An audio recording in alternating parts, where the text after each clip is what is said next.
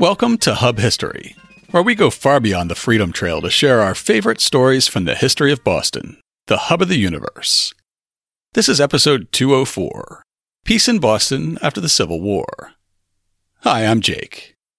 Since I talked about Boston's 1851 Railroad Jubilee last week, which was an enormous celebration at a time when the nation seemed to be in the midst of a rush toward civil war, I thought this week it might be fun to talk about another enormous jubilee in Boston.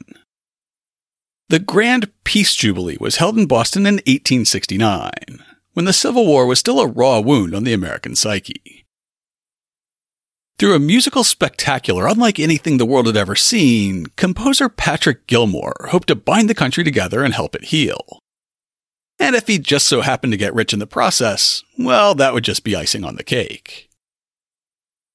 After the Peace Jubilee, I'll take a look at another peacetime memory of the Civil War in Boston.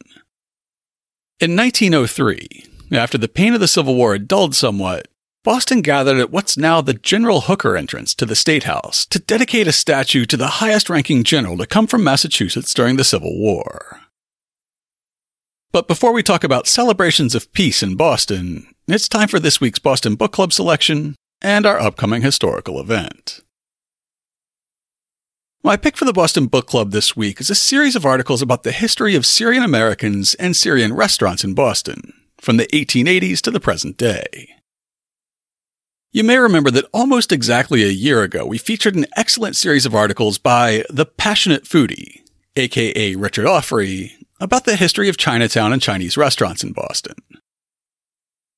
Auffrey's back this month with another series of three, at least so far, articles.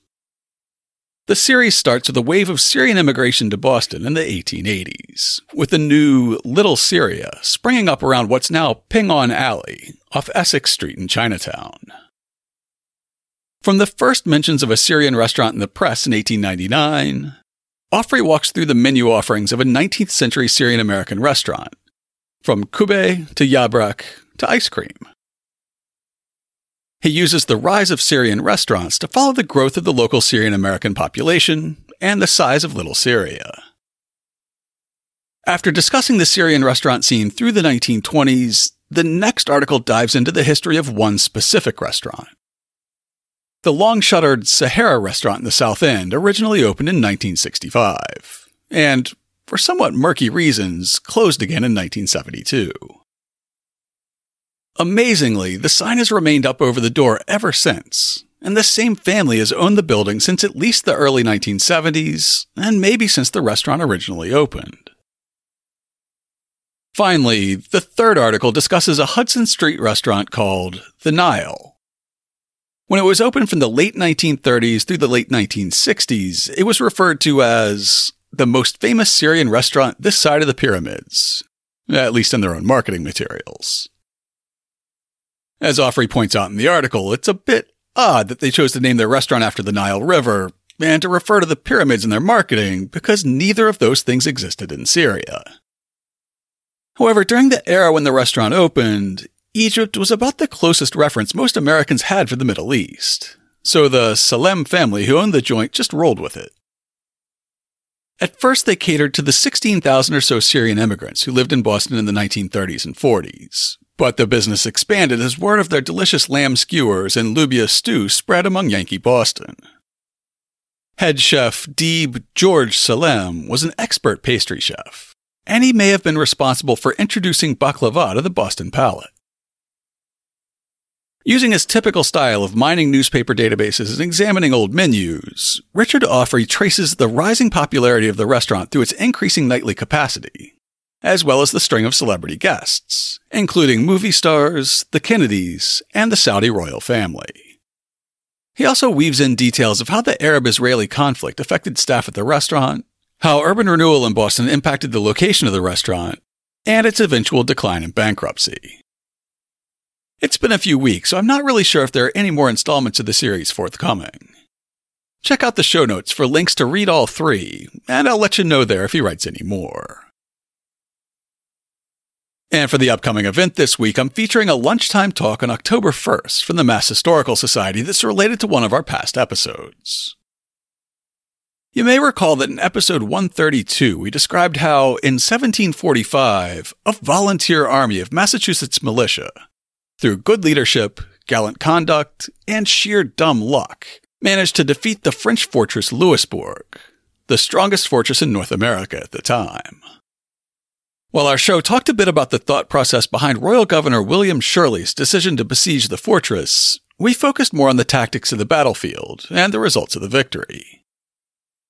In the talk Rule Britannia Imperial Patriots in the Siege of Louisbourg of 1745, Amy Watson of USC will focus on the men who joined the siege and their political motivations. Here's how the MHS describes the event. In 1745, a group of New England volunteers who called themselves Patriots launched an expedition against the French fortress of Louisbourg in present day Nova Scotia. Who were these Patriots? What did they want with Louisbourg? And what can this incident tell us about British imperial politics in the mid 18th century? This expedition reveals that the British Empire was dividing on sharp partisan lines in the 1740s, laying the groundwork for the revolutionary decades to come. If you'll allow me some shameless self promotion, I also have a couple of events coming up in the next few weeks. First of all, you can see me give a talk about the lost tunnels of the North End for the Old North Church Historic Site on Wednesday, October 7th at 7 p.m. It'll be a lot like the podcast, except you'll be able to see me and see my slides, and you won't have to consult the show notes for the visual aids I want to share and I won't be able to edit out all my embarrassing ums and ahs and awkward pauses. Here's how Old North describes the event. If you've ever taken a walking tour of Boston's North End, or if you've talked to the old timers in the neighborhood, you've probably heard stories about the network of so called secret pirate tunnels or smugglers' tunnels that connects the wharves to the basements of houses, Old North Church, and even crypts in Copp's Hill Burying Ground. Sometimes the tunnels are attributed to a Captain Gruchy, who's often called a pirate or a smuggler, and who's portrayed as a shadowy figure. The legends of pirate tunnels in the North End were inspired by a few subterranean discoveries in the late 1800s. But the fantastic details and stories told by tour guides and popular authors are just that fantasy. However, there is truth underlying the legends, and there are tunnels underlying the streets of the North End. And finally, I want to promote the Boston Preservation Awards, which are coming up on October 15th. One of the few bright spots in this pandemic season is that the Boston Preservation Alliance will hold their awards ceremony online this year, and it'll be open to everyone. That means that you can hang out and watch as Hub History wins a Preservation Award in the Advocacy Project category. Here's what the Alliance said about us Boston has always been a city built on history. Museums, iconic buildings, and monuments are an essential part of the city's self definition and tourism draw. Today, more than ever, that history spreads beyond physical places. The Hub History podcast tells the stories of Boston's history through a medium that has surged in popularity. The talented duo that produces the podcast brings Boston history alive by making the past accessible and relevant to a wide audience, far beyond the bounds of familiar sites. The means to engage people with the history of Boston have grown dramatically. And the Hub History podcast is a wonderful way to expand the connection of the broader public to our past, says Greg Galer, Executive Director of the Boston Preservation Alliance. The more people who are informed and enthusiastically connected to the stories of the places and people of Boston, the more engagement we have with the desire to preserve these places for future generations. To understand a historic place and the events that happened there is to recognize its value and its connections to lessons valuable to us today. The funny thing about these awards is that we're being honored alongside mostly buildings and the architects and developers of those buildings. However, some of our fellow honorees are sites we've podcasted about in the past. For example, Graves Light in the Outer Harbor is being honored for its innovative conversion into a weekend home. We talked about Graves Light in our episodes about the zoo shipwreck, which sank after hitting an uncharted rock near Graves Light, as well as the wreck of the Mary O'Hara, which also sank nearby. North Square is being honored for a complex renovation to make it more accessible and informative for locals and tourists alike. And of course, we talk about North Square whenever its famous residents, Cotton Mather, Thomas Hutchinson, or Paul Revere, come up on the show. In our show about the sack of the Ursuline convent, we even talked about the Cathedral of the Holy Cross, which will be honored for a subtle renovation to modernize the church without changing its character. One thing that we have that the other honorees don't have is a fan base. We're asking all our listeners to vote for us as the Preservation Awards fan favorite. Just go to bostonpreservation.org slash fan dash favorite or look for the link in this week's show notes. And of course, each unique email address can vote once each day, so please vote early and often and help us take home a second award. We'll have the links you need to register for any of this week's upcoming events, self promotional or otherwise, in the show notes. We'll also link to Richard Auffrey's three part series on Syrian immigration and Syrian restaurants in Boston. For details, just go to hubhistory.com slash 204.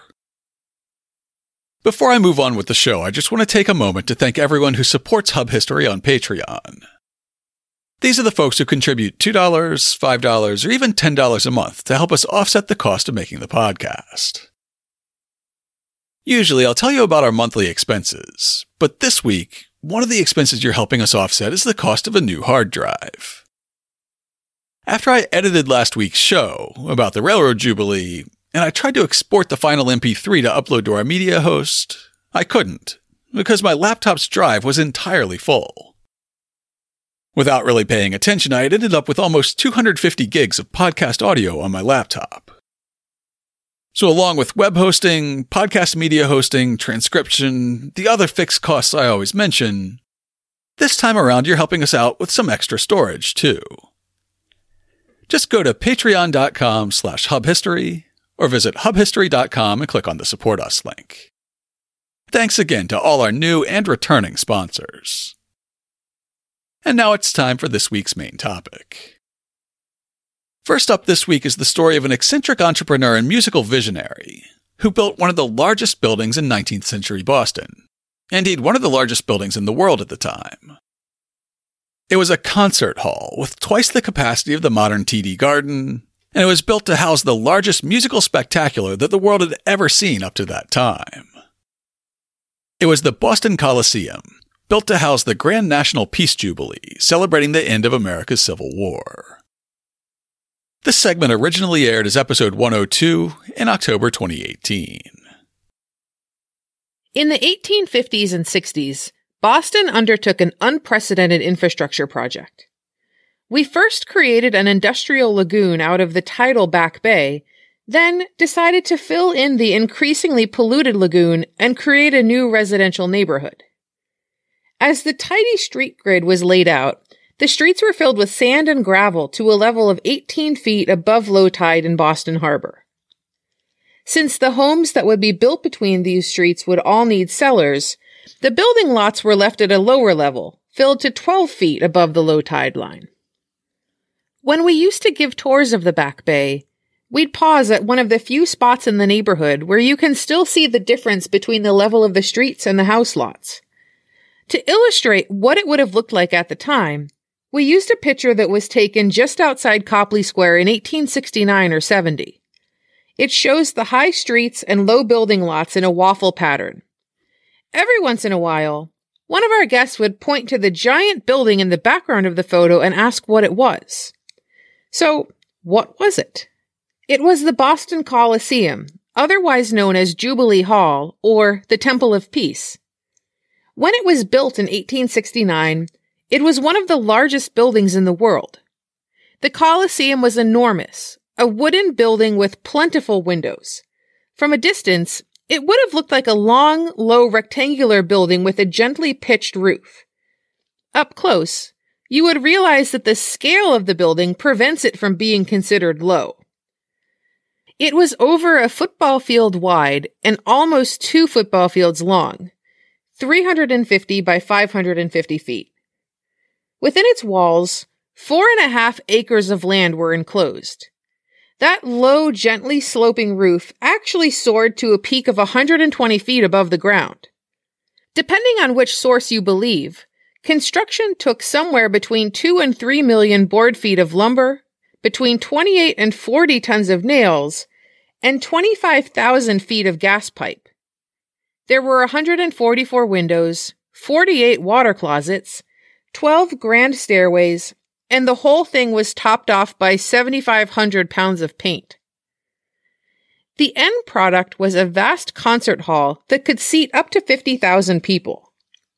For comparison, the concert capacity of the TD Garden is just under 20,000. This enormous edifice stood on land that was newly filled in the Back Bay and not yet auctioned off as building lots. It was built for a grand national peace jubilee held in June of 1869. The organizer and conductor of the Jubilee, the projector as he called himself, recalls what it was like at the moment that huge hall burst forth in song from the mouths and instruments of an unprecedented musical assemblage. The first peal of the organ was the signal to the chorus and orchestra to prepare. The 10,000 singers arose, and the thousand musicians placed their instruments in position. All eyes were now directed to the uplifted baton. Chorus, organ, and orchestra were to come in fortissimo at its very first move. For a moment, all seemed hushed into breathless silence. Then, in the name of God, the wand came down, and the grandest volume of song that ever filled human ear rolled like a sea of sound through the immense building. Grander and grander came wave after wave, now loud as the roar of the ocean, now soft as the murmuring stream. Oh, how beautiful, how pure, how heavenly. What sublime chords, what ravishing harmonies. That's right. For the first piece, which was the hymn we now know as A Mighty Fortress is Our God, the projector was conducting a 10,000 voice choir backed by an orchestra of 1,000 instruments. The overture from the Wagner, or for our listener Peter's sake, Wagner opera Tannhäuser followed, backed by a mere 600 musicians. Then came two pieces by Mozart, before 2,500 basses sang the Star Spangled Banner, with the full chorus of 10,000 singing the final notes together. After a brief intermission, things got even more dramatic. The second act opened with a hymn of peace written for the occasion by Oliver Wendell Holmes. Then the William Tell Overture, which you might better remember as the Lone Ranger theme. Sometimes in modern performances, the William Tell is punctuated by cannon fire. In the performance of the Jubilee, no such theatrics were added. Yet. After pieces by Rossini and Meyerbeer, the climax was planned for a piece commonly known as the Anvil Chorus by Verdi.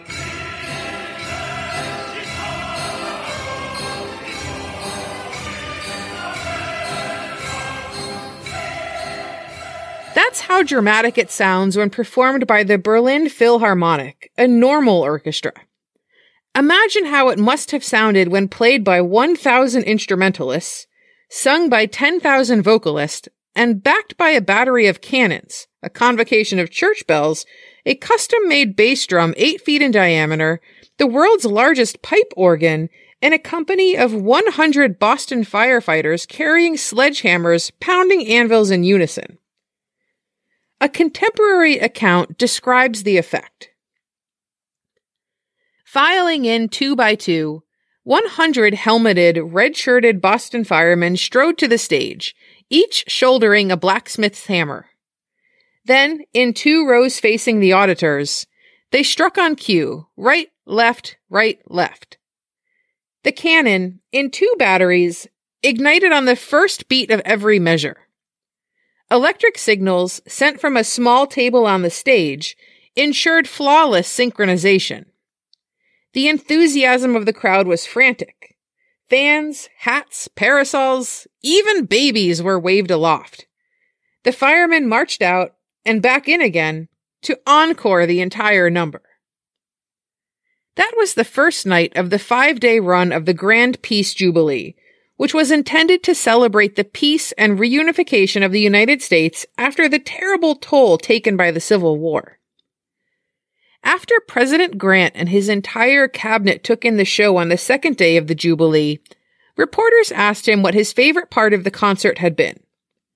Grant replied in a loud tone that suggested that his ears were more attuned to the chaos of the battlefield than the subtleties of the concert hall, saying, I like the cannons.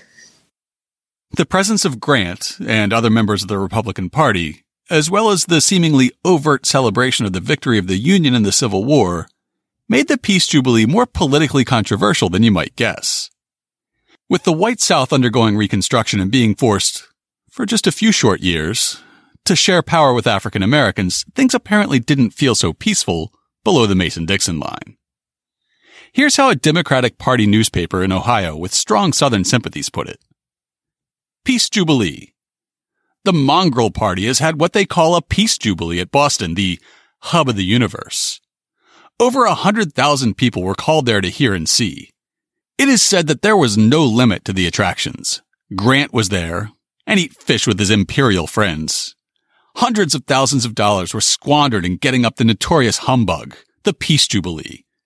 They shouted, sang, and made huge noises with anvils, cannon, and musical instruments, all in a mockery of the woes of the nation at this time.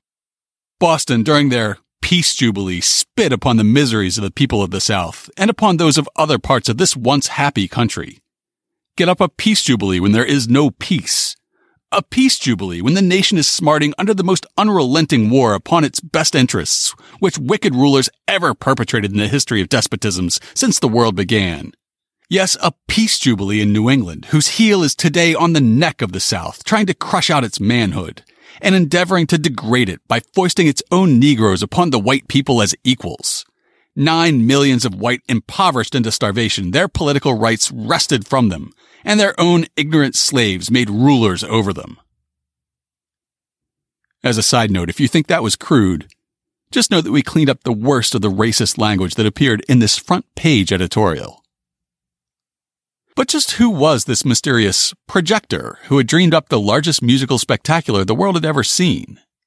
Patrick Sarsfield Gilmore was born in Ireland on Christmas Day in 1829. By the age of 16, he was playing cornet part time in a band while working in a brewery in Athlone. At 18, he joined the military and served in Canada for a year, performing with the military band. When his service was over, he emigrated to Boston, which was known as one of the centers of musical life in the U.S. at that time. He led a series of increasingly prestigious concert bands before volunteering with the 24th Massachusetts Regiment for service in the Civil War. Before the war was over, he'd have a chance to put on a musical spectacular that gives us a taste of what was yet to come. He was summoned to New Orleans, where the leader of the occupying Union forces asked him to lead the festivities as an unpopular anti-slavery Republican governor was installed, as described by Dr. Stephen L. Rhodes in A History of the Wind Band. On March 4, 1864, at the request of General Banks, Gilmore oversaw the music celebrating the inauguration of Governor Michael Hahn. For the event, Gilmore created a grand national band consisting of 500 Army bandsmen plus additional drum and bugle players. He also organized a chorus of 5,000 children. In addition to many other patriotic tunes during the last number, Hail Columbia, Gilmore shot off 36 cannon by electric buttons from the podium. As the cannon fired methodically in time with the beat, the bells from the churches and cathedrals throughout the city chimed to create a most spectacular effect. It was a sensational event, on the order of something Jullien would have conceived, and undoubtedly whetted Gilmore's appetite for similar events in the future. Patrick Gilmore seems to have had a taste for excess in literature to rival his desire for excess in music. His book, A History of the National Peace Jubilee, in which he describes the planning and execution of the 1869 Jubilee, runs to over 700 pages. On page two, he describes how he was struck by the concept of the Jubilee seemingly out of the clear blue sky. In June of 1867, Mr. P. S. Gilmore was passing a few days in the city of New York, and it was at this time that the first thought of a national jubilee to commemorate the restoration of peace throughout the land flashed upon his mind. The carrying out of the idea, he well knew, would afford an opportunity for the grandest musical festival the world had ever known. The scenes with which he was then surrounded immediately lost their interest, and he became absorbed by the grandeur of his conception. The general plan of the scheme, as afterwards adopted, seemed at once to unfold itself. Indeed, had the scenes of Broadway been instantly changed by the wand of a magician, they could not have been transformed into a series of more enchanting, dissolving views than were they vividly portrayed to him like a panorama of the coming event. A vast structure rose up before him, filled with the loyal of the land, through whose lofty arches a chorus of ten thousand voices and the harmony of a thousand instruments rolled their sea of sound, accompanied by the chiming of bells and the booming of cannon, all pouring forth their praise and gratulation in loud hosannas with all the majesty and grandeur of which music seemed capable. As his imagination reveled in the scenes his thought pictured, every nerve quivered with the intensity of his delight, and he was impressed with all the fervor of religious belief that it was his especial mission to carry out the sublime conception.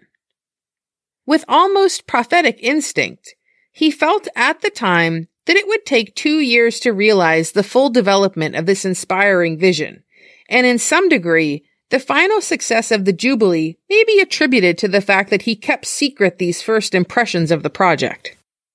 By 1869, Gilmore was already known for putting on large scale concerts every year on Boston Common for the 4th of July. In an early version of the Jubilee plan, he meant to build the venue for his 1869 extravaganza right there on the Common as well. Those rumors inspired this March 1869 letter. Sir, we have read with surprise and awe your proposal to hold a peace festival on Boston Common, and forward you this, our protest.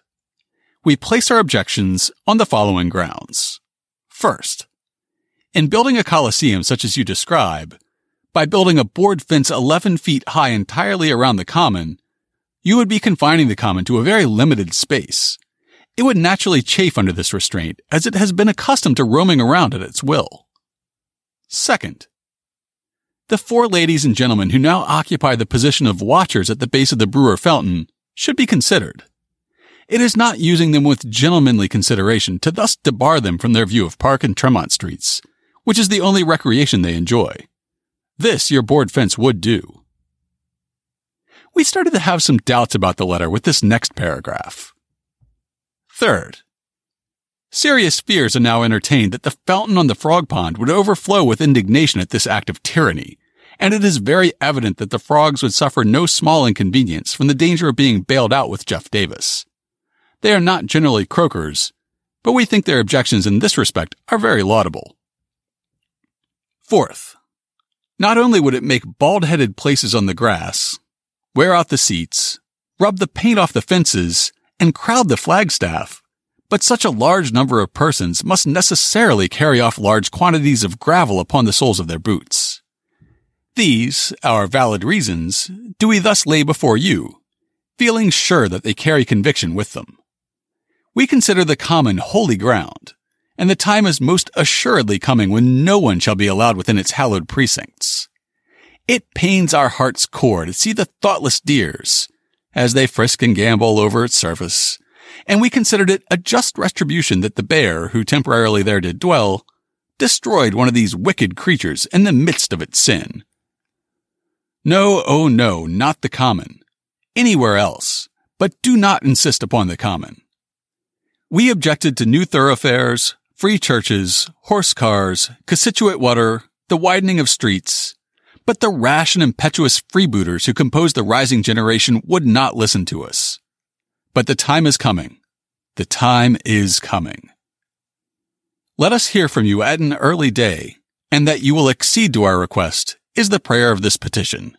Yours respectfully, signed, A. Fossil. You will be cussed. You are a wretch.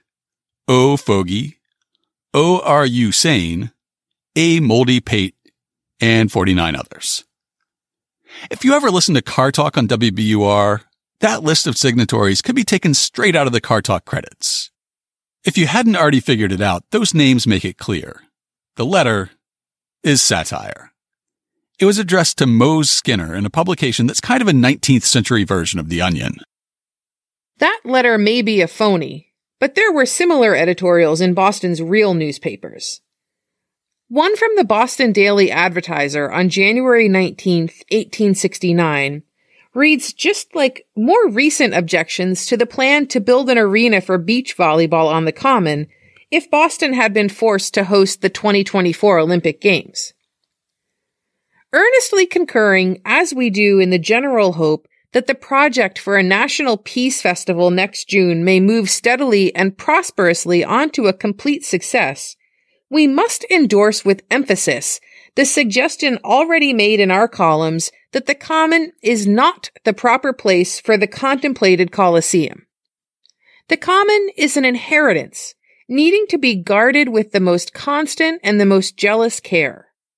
Improvement assaults it on one side, while enterprises intrinsically worthy of the heartiest support threaten it on the other. The citizen who appreciates the full value of the treasure which the wisdom of our fathers left us, a treasure for which New York or Chicago would give millions were it attainable, has to be constantly in arms against the insidious attacks of projects like these. And now that the integrity of the common as a common is menaced by an enterprise which otherwise demands all his public spirited assistance, he must redouble his wariness and fortify his conservatism with new resolution. We need hardly urge any further argument than that the rule against the admission of structures of any kind to the common is inflexible and cannot be waived even upon an occasion so extraordinary as this. It may be claimed that the building proposed is only temporary. Time must be employed to build and to destroy, and the portion of the common so unlucky as to be selected will thus be taken from its public uses for an indefinite period, and left in no condition to be immediately available again. But we trust no such step will be hastily taken. And we have sufficient faith in the elastic ingenuity of the manager of the national concert to know that he will find a way to carry out his plans to victory, even if the use of the common is denied him. For good or ill, Gilmore was getting news coverage, but he had no funding and no venue for the spectacle he had imagined. A 1969 article in American Heritage magazine describes the point at which Patrick Gilmore's luck began to turn. A number of thousand dollar pledges rolled in, principally from hotel keepers, music publishers, and others who stood to benefit directly. The school board agreed tentatively to allow 20,000 children to sing as a feature for one day only, and an ironmonger offered to furnish 100 anvils free. But this was hardly a drop in the financial bucket, and public interest remained low. Gilmore pleaded with Boston's builders to supply lumber and workmen and to wait for their pay from ticket sales, but the builders had little faith in that. Three promoters set out to sell $50,000 worth of tickets in a month for a 5% commission, but gave up in disgust after three days. Gilmore next tried to persuade each local lumber dealer to contribute a part of the building. No luck. He campaigned through the state, asking each town to send a volunteer corps of Civil War veterans to contribute one day's work. Nothing doing. But at this point, he got a big break. Boston's leading merchant, Eben D. Jordan, head of Jordan Marsh and Company, had been watching Gilmore with mingled admiration, wonder, and the realization that a successful Jubilee would be mighty good for Boston business. Early in March, Jordan agreed to help organize the National Peace Jubilee Association and to be its treasurer.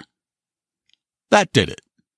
Top businessmen and bankers were quick to join the executive committee, and they agreed to underwrite expenses from their own pockets to be repaid from seat sales. The site of the Jubilee was changed from the Common to St. James Park to quiet the Back Bay set. As funding and construction began to come together, Gilmore was able to focus on the program. There would be a prayer by Edward Everett Hale, an opening hymn of A Mighty Fortress is Our God, a hymn of peace to be written by Oliver Wendell Holmes, then a traditional repertoire of classical music. The climax came with Verdi's Anvil Chorus, where we opened. One account says that an audience member was so overwhelmed by the experience that he ran to the lobby and sent a cable to his wife saying, Come immediately. We'll sacrifice anything to have you here. Nothing like it in a lifetime. The first day, the Coliseum was packed nearly to capacity for the curiosity of opening night. On the second day, dignitaries like President Grant and Senator Charles Sumner attended. On each of the three subsequent days, the crowd numbered near 20,000. Perhaps the most amazing accomplishment of the Jubilee beyond the Anvil Chorus of the enormous Coliseum was the fact that it made a profit. The box office brought in about $290,000, with expenses running to $283,000. The city of Boston was so grateful for the tourist business the event brought in that it threw a special benefit concert, featuring performances by many of the musicians who had played the Jubilee. It brought in about $32,000.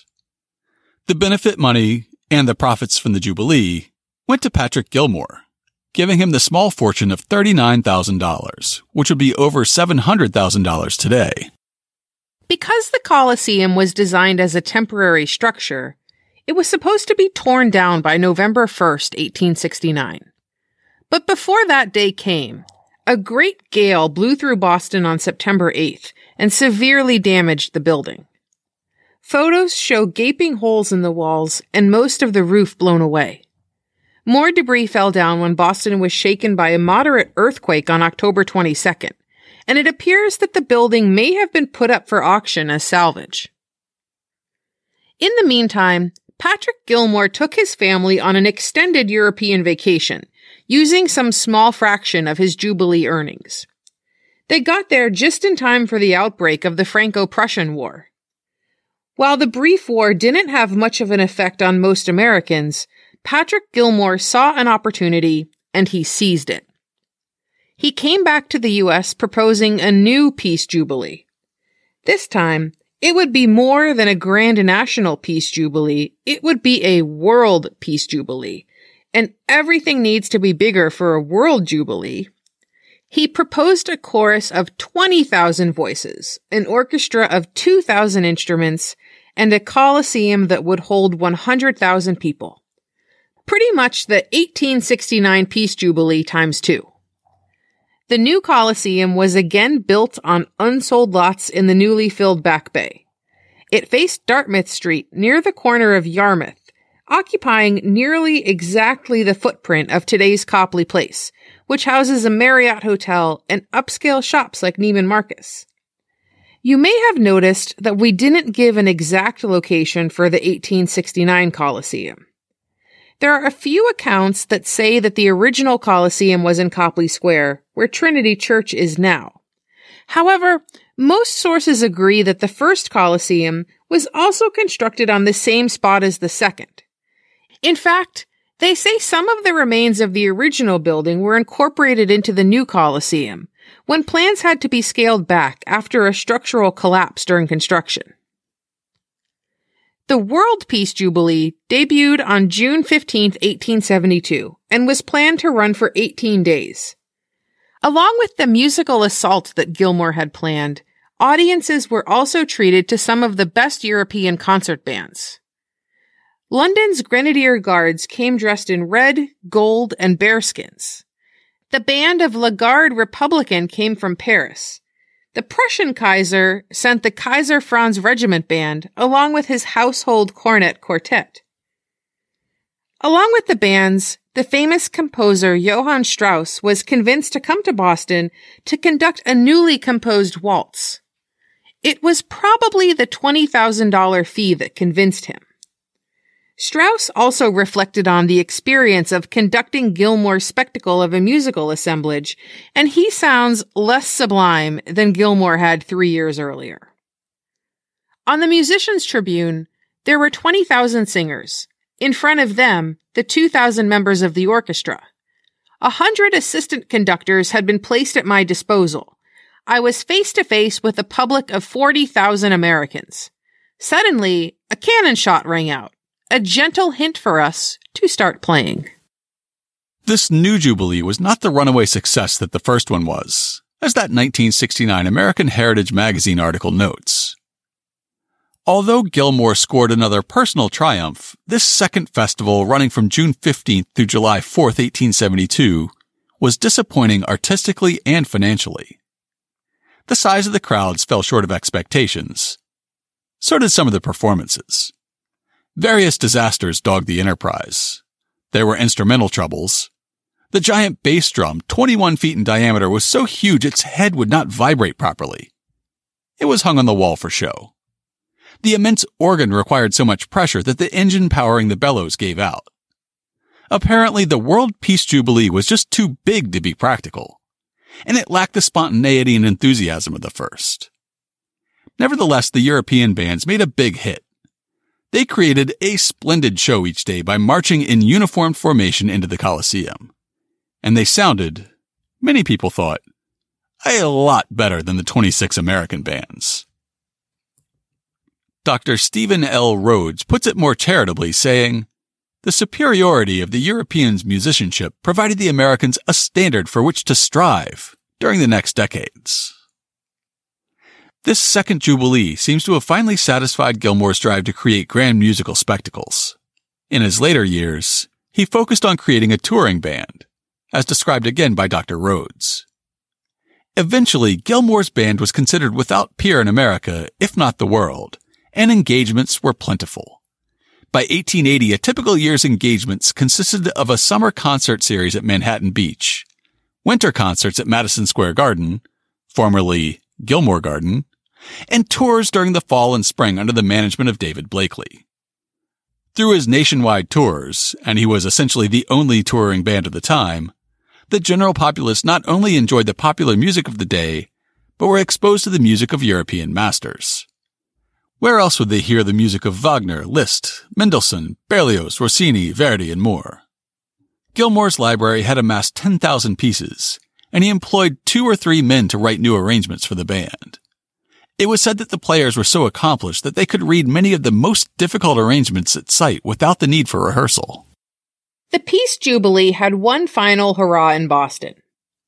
The first Grand National Jubilee was a moving tribute to peace after our Civil War and the later World Peace Jubilee was, at least on the surface, meant as a celebration of peace after the Franco-Prussian War. But the 1889 Grand Anniversary Jubilee was a celebration of nothing but nostalgia, marking the 20th anniversary of the first Jubilee. Here's how American Music Preservation describes it. This festival was to celebrate the anniversary of the National Peace Jubilee 20 years earlier, and like that one, this grand anniversary jubilee took place in June. The dates were June 5th through 9th, 1889, at the Mechanics Building in Boston. The performers included a 1,000 voice chorus from Boston choral organizations, a reunion jubilee chorus of 1,000 voices, and a children's chorus of 1,000 voices from Boston Public Schools. The opening concert on June 5th began with the overture to Richard Wagner's opera Tannhäuser by Gilmore's band and included Handel's Hallelujah Chorus and closed with the patriotic song My Country Tis of Thee. Patrick Gilmore's own final hurrah came on September 23, 1892. The band was on tour in St. Louis, and after directing the concert that evening, Gilmore retired to his hotel room. He died the next day. As his coffin was carried to the train, his band followed along, playing Handel's Death March in a sort of classical version of a second line. Next up, we're telling the story of Hooker Day in Boston, which was originally part of episode 138, which aired last June. Well, it might sound like this is going to be an X rated podcast. We're not talking about that kind of hooker. Instead, Hooker Day was a one time holiday celebrated in Boston in 1903 to honor the highest ranking Civil War general from the Bay State. General Joseph Fightin' Joe Hooker was briefly the commander of the main Union force called the Army of the Potomac. Forty years after his command, he was immortalized with a massive statue in front of the State House in Boston. When the statue was dedicated, the entire city celebrated a holiday that was called Hooker Day in his honor. In March of 2018, Representative Michelle M. Du Bois, the state rep for parts of Brockton, East Bridgewater, and West Bridgewater, was at the Massachusetts State House. About a month after the deadly Parkland shooting, high school students from around the state gathered at the Capitol to advocate for stronger gun control. Du Bois was with a group who were making what has to be one of the oldest jokes in the Commonwealth. She tweeted, Are you a General Hooker? Of course not. Yet the main entrance of the Mass State House says otherwise. Me Too is not all about rape and harassment, but also women's dignity. A funny double entendre misrepresented as respect for a long dead general. Now, I've usually heard this joke as some variant of, if the general hooker entrance is in the front, does that mean the specific hookers enter in the back? Apparently, high schoolers haven't developed that keen, refined sense of humor just yet. Du Bois said, I've seen teen boys tease teen girls about being general hookers, waiting in line at the entrance. The name of a long dead Union general just can't compete with the more modern meaning of the word hooker. Unfortunately, the internet wasn't kind to Representative Du Bois. She followed up her initial reaction to clarify that she wanted the state to add the general's first name to the signs, saying, Who but a historian or a historical minded person would connect this sign with a statue or a historical figure? However, there was already blood in the water. With the massive white supremacist protests in Charlottesville a few months before, a huge chunk of the mouth breathing political right somehow convinced itself that attempts to stop glorifying the cause of slavery meant that liberals intended to erase all history of the Civil War. Online commenters misconstrued Du Bois' initial statement thinking she was demanding that the statue be taken down. After all, that would fit with their muddle-headed narrative of Civil War erasure. The General Hooker entrance is meant to honor Major General Joseph Hooker, who was the only Massachusetts officer to be placed in command of the Army of the Potomac, the main Union force pursuing Robert E. Lee's Army of Traitors. Hooker was born in Hadley, Massachusetts, attended the U.S. Military Academy at West Point, and moved to California after the Mexican American War. Though his family had resided here since the founding period, Hooker didn't really have ties to Massachusetts after childhood. However, he was the highest ranking officer to come out of the Commonwealth, so he's the one who got the statue. Though he had a reputation as an aggressive combat commander, Hooker earned the name Fighting Joe by accident. A newspaper dispatch was sent for the battlefield to New York City that was supposed to say, Fighting. Joe Hooker attacks rebels. But in transmitting the report by telegraph, the headline lost its punctuation, instead reading, Fighting Joe Hooker attacks rebels. Secessionist General Robert E. Lee seems to have had some fun with the mix up, sarcastically calling the general Mr. F. J. Hooker. Before his command of the entire Army of the Potomac, Fighting Joe earned a reputation as a wily tactician and an aggressive and inspiring battlefield leader during the 1862 Peninsula Campaign and at Antietam, where he fought Stonewall Jackson's corps to a stalemate. After his command of the Army of the Potomac, he fought a legendary battle at Lookout Mountain near Chattanooga, Tennessee. Sometimes referred to as the Battle Above the Clouds, Lookout Mountain saw Hooker lead three divisions to envelop a fortified secessionist mountaintop that had seemed impregnable, driving the enemy away and taking many prisoners while suffering light casualties in his command. The victory helped to open Chattanooga as a Union stronghold in the South. Unfortunately, between those two strings of victories, Hooker was blamed for one of the most catastrophic federal defeats of the war. As the Army of the Potomac was marching toward Richmond, the secessionists turned them back. Then, Lee split his army and attacked Hooker's forces at Chancellorsville. The much smaller secessionist force managed to completely rout and humiliate Hooker's Grand Army. Then it marched north toward Pennsylvania. When Hooker then wanted to continue on toward Richmond, President Lincoln ordered him to pursue Lee instead. The two argued, and Hooker resigned in protest, probably narrowly avoiding being fired. Lee marched on to Gettysburg, and Hooker would be remembered as having allowed it. Time eventually softened America's memory of Fighting Joe, and when the 30th anniversary of the war rolled around in the 1890s, people were ready to see him in a more positive light. There were commemorations of the war and its veterans throughout the anniversary period of 1891 to 1895, and more would soon follow. The monument to Robert Gould Shaw and the 54th Massachusetts Volunteers was nearing completion in 1896, and it would be dedicated the following year. During this period of warm feelings, the state legislature passed a law authorizing construction of a statue of General Joseph Hooker as Chapter 43 of the 1896 Acts and Resolves of the General Court. Resolve providing for erecting in the State House or on the State House grounds an equestrian statue in bronze of the late Major General Joseph Hooker.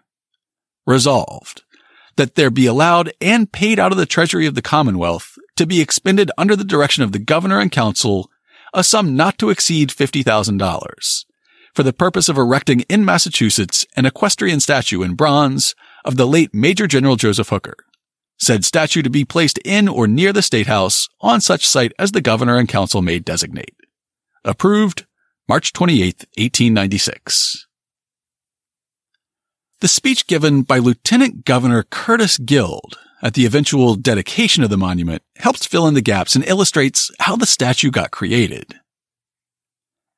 The details of its construction and location were left by this resolve to the governor and council.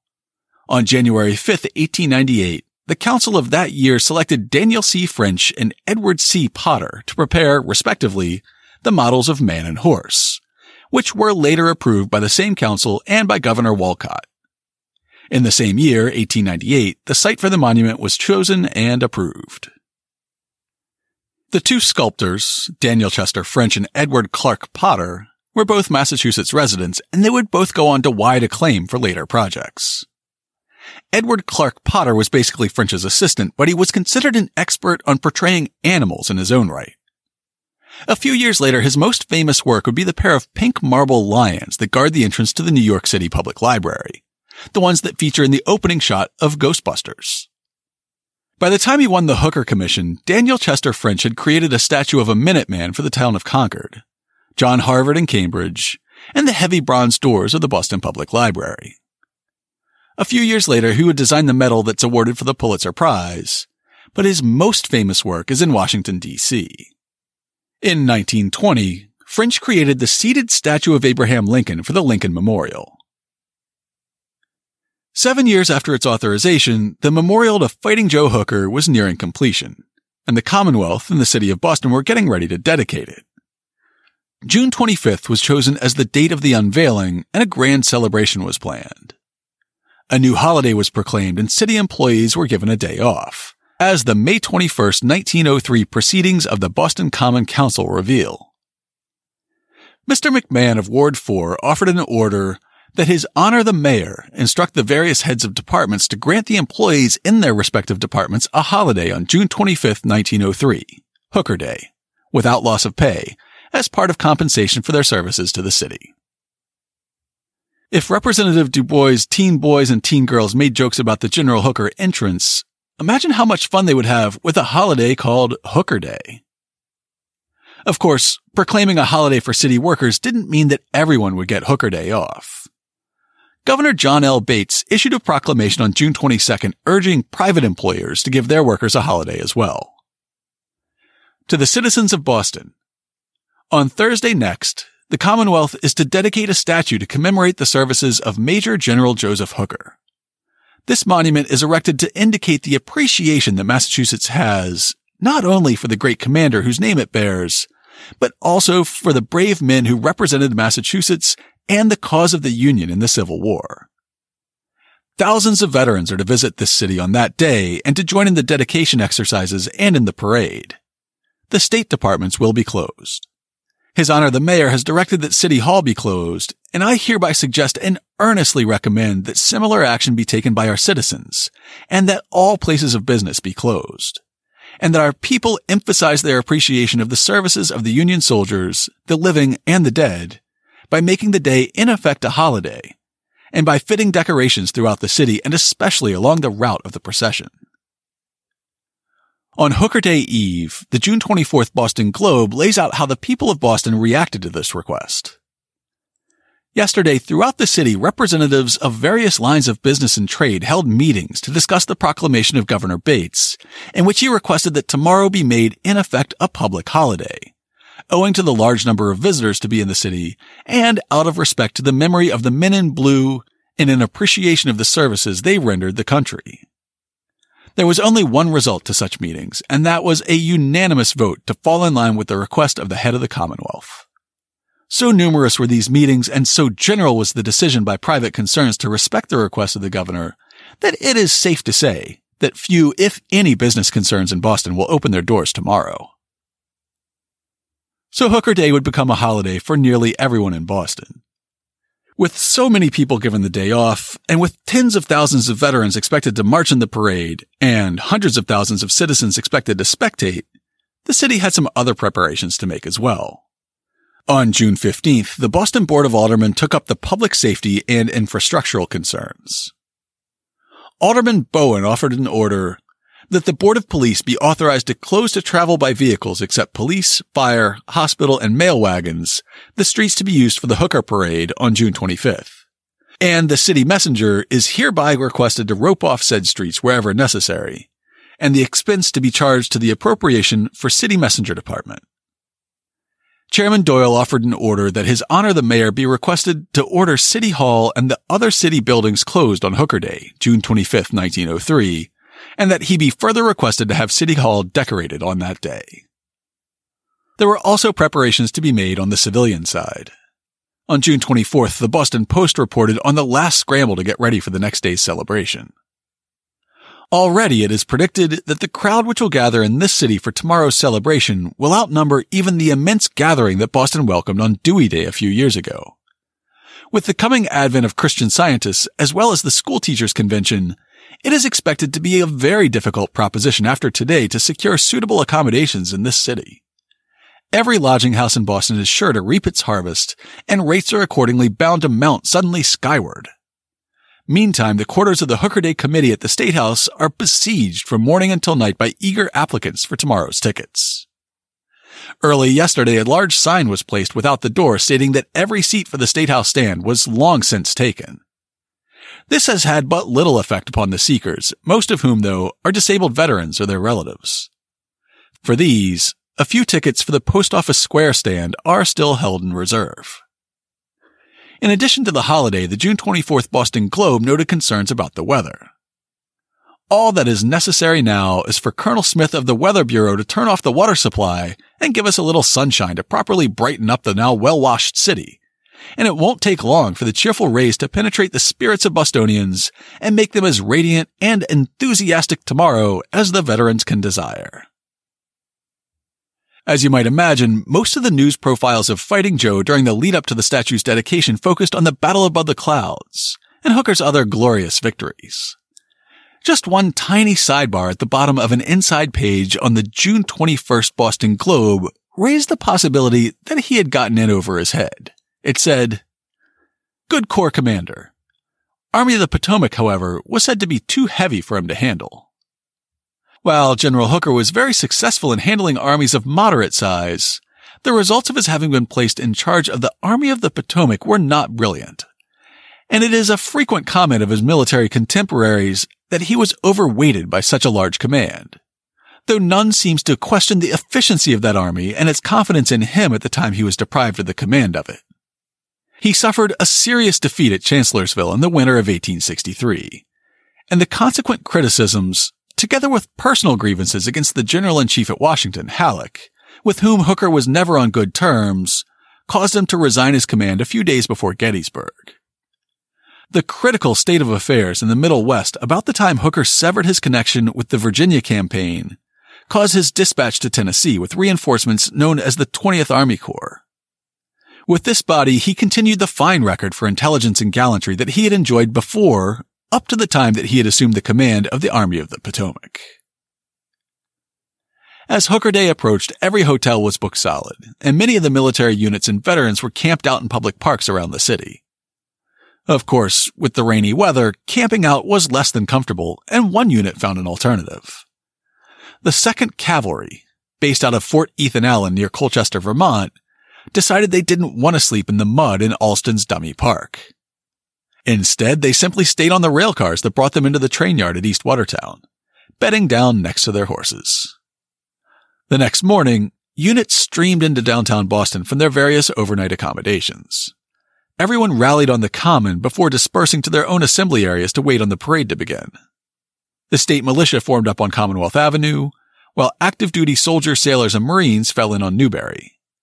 The 1st Division of the Veterans Corps packed into Pemberton Square just behind the State House, while the 2nd, 3rd, and 4th Divisions waited on the Common. At about 9 a.m., the governor, lieutenant governor, and members of the executive council walked out of the State House toward the reviewing stand near the shrouded statue. They were joined by, as the papers put it, Mrs. Joseph Hooker Wood and Master Joseph Hooker Wood. They were the widow and son of Lieutenant Colonel Joseph Hooker Wood, Fighting Joe's nephew, who was himself a veteran of the Civil War. A few minutes later, the veterans of Hooker's brigade who had assembled at Pemberton Square marched out and formed up in ranks on Beacon Street facing the State House. At their head, the color bearer carried the tattered battle flag of the 11th Pennsylvania Regiment. The unveiling ceremony was brief, by all accounts lasting only about 15 minutes. Lieutenant Governor Curtis Guild officially presented the statue to the governor, who officially accepted it, and then it was unveiled. The crowd sang America, and the parade began. The lieutenant governor recalled the legislative process that led to the commissioning of the statue, the process of choosing a sculptor and a site, and then said, I have the honor to report to you the completion and erection of the statue on the site selected and prepared by our predecessors in accordance with the action of the General Court. It is further my high privilege on the part of the committee in charge now officially to transfer to you, the Chief Magistrate of the Commonwealth, this monument, erected by the people of Massachusetts in memory of the daring and devotion of the leader that Massachusetts gave to the armies of the Union, Major General Joseph Hooker. Governor John L. Bates's speech was brief and to the point. On behalf of the Commonwealth, I accept this monument and thank you, sir, the committee, the artists, and all whose work has contributed to the perfection of this noble memorial. Joseph Hooker was a descendant of several generations of Massachusetts yeomanry. Here he was born, and here he spent his childhood and youth, but the breadth of the continent was not too vast a sphere for the activities of his manhood. Trained in the nation's school of the soldier, he was ready to serve her whenever and wherever the nation needed him. Early in the great contest for the perpetuity of the Union, he attained distinction, and through merit advanced from command to command until he led a vast host, the Army of the Potomac never in the rear, but always leading his troops, sharing their dangers and beloved by them, always seeking the enemy, whether in the valley or on the mountain, beneath or above the clouds. Self-reliant, resourceful, intrepid, impetuous, he was a fighter with his sword always drawn, a hero of battles, a soldier, and a patriot. To his memory and to the memory of the 146,730 brave, true, irresistible men whom this state sent forth to engage in that greatest of all conflicts of arms, is this monument dedicated. Here, sitting in the saddle of bronze, may the commander ever direct the attention of the world to the fact that Massachusetts does not forget her defenders. And may he order to the front in all generations of our citizenship the best impulses, the noblest ideals, the highest traits of character. At the time, it was unusual that the formal speeches and unveiling took place before the parade commenced. For example, when the memorial to Robert Gould Shaw and the 54th Massachusetts Volunteers was unveiled across the street from the State House in 1897, a ceremony was held at Boston's Music Hall, then the parade marched to the statue site on Beacon Street. A June 25, 1903 wire service story picked up by the Las Vegas Daily Optic notes the program committee reversed the usual order of things and had the unveiling take place before the parade in order that everyone might have an opportunity of viewing the latter. The unveiling exercises were simple and occupied less than a quarter of an hour. The only addresses were the presentation speech made by the chairman of the statue committee and the speech of acceptance by Governor Bates. At the conclusion of these addresses, the mammoth statue, which up to this time had been enveloped with the stars and stripes, was exposed amidst cheers from thousands of throats. Another wire service story, this one carried in the Washington, D.C. Evening Star on June 26th, said, Master Joseph Hooker Wood, grandnephew of General Hooker, pulled the cord which released the veil, and as the curtain fell, Battery A, stationed on the Common, fired a Major General salute of 13 guns. Master Joseph's age isn't given in the news coverage, but from the picture of him published in the program, I'd guess he was about 10 years old. The Globe noted, the little boy in the white duck sailor suit laughed in childish appreciation of the noise and enthusiasm which the act of his hand had evoked. The Las Vegas Optic tries to give a concise description of the statue for an audience that will likely never visit Boston and see it. The statue is the work of Daniel C. French. It is colossal, measuring nearly 15 feet high, while the pedestal on which it stands is of nearly equal height. The horse stands with all four hoofs on the ground, its head pulled in, its tail pendant. The general is equally quiet. He wears the soft chapeau, sits with straight knees very erect, and holds his head a little back as if observing the movement of troops at a distance. We'll include a photo of the general in the show notes. This particular picture was taken in 1863 and it shows him relaxed, slouching slightly back in the saddle with his hat pushed up off his brows a bit. While this photo might not have been the exact model for the sculpture, it's clearly the same basic pose and posture that we see in bronze in Boston today. The article continues, describing the beginning of the parade. Immediately after the conclusion of the exercises, the booming of cannon announced that the parade had started. Along the line of march, thousands of spectators were thronged and the various military organizations were loudly cheered. On the reviewing stand were the state and city officials, survivors of the Army of the Potomac, and a number of distinguished war veterans from various parts of the country. The dedication of the monument today was made the occasion of a splendid military pageant. 25,000 soldiers of the United States Army, National Guard of the state of Massachusetts, and sailors and Marines from the Charlestown Navy Yard being in line and constituting the largest parade of armed men seen in Boston in a number of years. In addition to the regular military organizations, the parade included members of the Loyal Legion, the Society of the Army of the Potomac, whose annual reunion is in progress here, the veterans of the Grand Army of the Republic, New England Association of Veterans of the Mexican War, Naval and Military Order Spanish American War veterans, Ancient and Honorable Artillery Company, Worcester Continentals, Sons of Veterans, and Society of California Pioneers. The presence of the latter organization being in recognition of General Hooker's work on the Pacific coast before the Civil War. All these columns of current and former military men were following a route that was quite different from today's St. Patrick's Day parade, or the Bunker Hill Day parade, or even this month's Pride parade. The Boston Globe outlined the route of the parade and the timetable it would follow. If the column starts promptly at 11, the announced hour, and the weather holds good, the head of the line will reach the entrance of Back Bay Station at 1107. The corner of Dartmouth Street and Columbus Ave will be reached at 1110, and at 11.15 the parade will turn into West Newton Street from Columbus Ave. Allowing that the men will take their time while going along the unpaved ground on West Newton Street, the head of the column will arrive at the corner of Tremont and West Newton Streets at 1120. The drinking fountain at the junction of Tremont and Montgomery Streets, a short distance from Dover, will be reached at 1140, and Fillette Street at noon the corner of Tremont and Winter Streets at 1215 and Washington and Winter Streets at 1217. Church Green, near Lincoln off Summer Street will be reached at 1220 and Pearl and High Streets five minutes later. Giving the paraders plenty of time, without stops, the head of the line ought to arrive at the reviewing stand in Post Office Square at 1225. The corner of Washington and Water Streets at 1227, City Hall at 1234, and the State House at 1240. We'll include a map of the parade route in this week's show notes, but here it is in a nutshell. It began in Park Square at the corner of Boylston and Charles, ran straight out Columbus Avenue to West Newton Street in the south end. It turned left on West Newton, left again onto Tremont, and then followed Tremont all the way back to Boston Common. The marchers then took a right to detour down Winter Street, made a big loop through the financial district, and took School Street past Old City Hall and King's Chapel continued on to Beacon Street, and ended up in front of the Hooker statue at the State House. Along with men marching, the Hooker Day Parade would feature antique battle flags from the Civil War that by 1903 were the next best thing to holy relics. The June 24th Boston Globe reports how some of these colors would be incorporated into the celebration.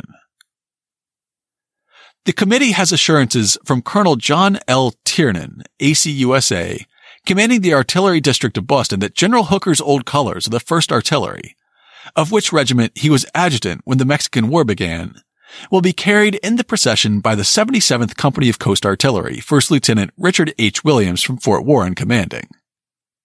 These flags have been in the museum at the Fortress Monroe and will be lent by the Secretary of War especially for this occasion.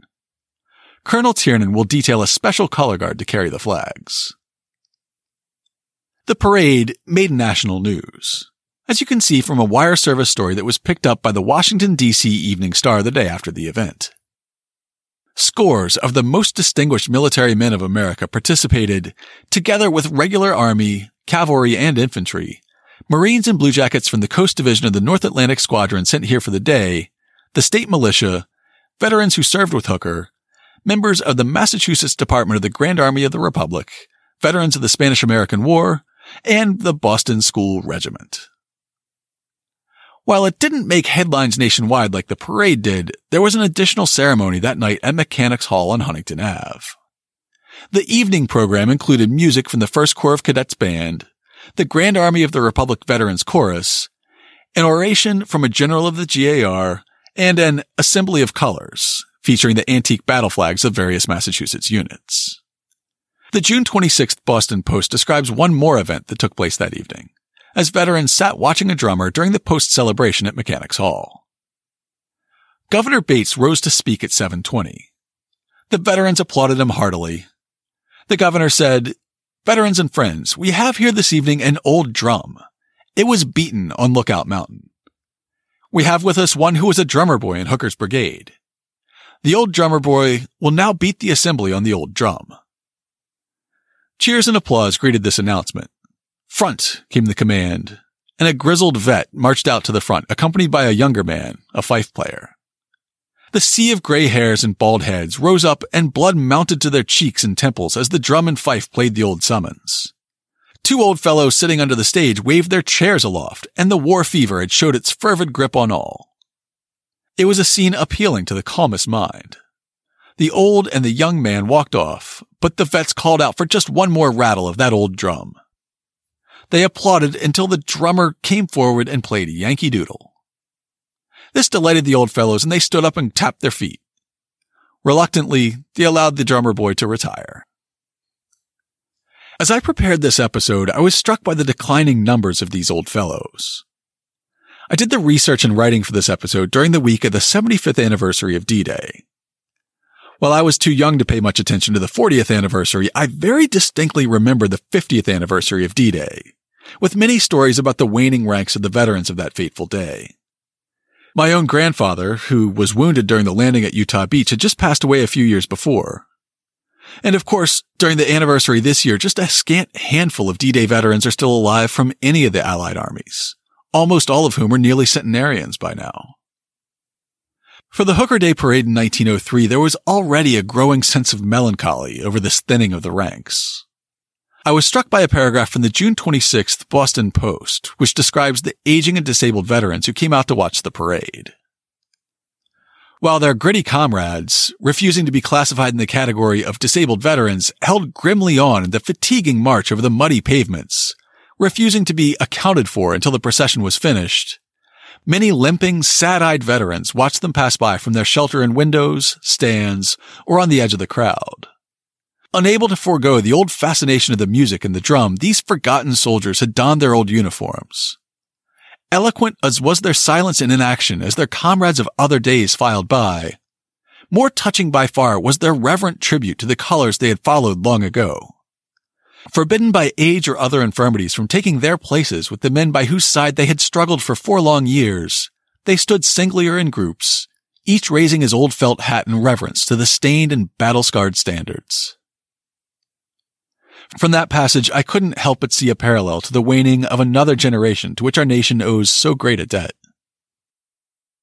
To learn more about how Boston celebrated peace after the Civil War, check out this week's show notes at hubhistory.com slash 204. I'll have plenty of pictures of both the Peace Jubilee and Hooker Day, along with lots of primary source materials and additional reading related to both stories. And of course, I'll have links to information about our upcoming event and Richard Auffrey's series on Syrian restaurants, this week's Boston Book Club pick. If you want to leave us some feedback, you can email us at podcast at hubhistory.com. We're Hub History on Twitter, Facebook, and Instagram. Or you can go to hubhistory.com and click on the Contact Us link. While you're on the site, hit the subscribe link and be sure that you never miss an episode. We're in all your favorite podcast apps, including Spotify, Google Podcasts, Stitcher, Pocket Casts, and many more. Stream the show every Sunday night at 8 p.m. on bostonfreeradio.com. You can also listen on your favorite smart speaker. If you have an Amazon Echo, just say, Alexa, play the Hub History podcast. Or if you have a Google Home, you can say, Hey Google, play the Hub History podcast. Sure, playing the latest episode of Hub History, our favorite stories from Boston history. Apple Podcasts is still the most popular podcast app. If you subscribe on Apple Podcasts, please consider writing us a brief review. If you do, drop us a line, and we'll send you a Hub History sticker as a token of thanks. That's all for now. Stay safe out there, listeners.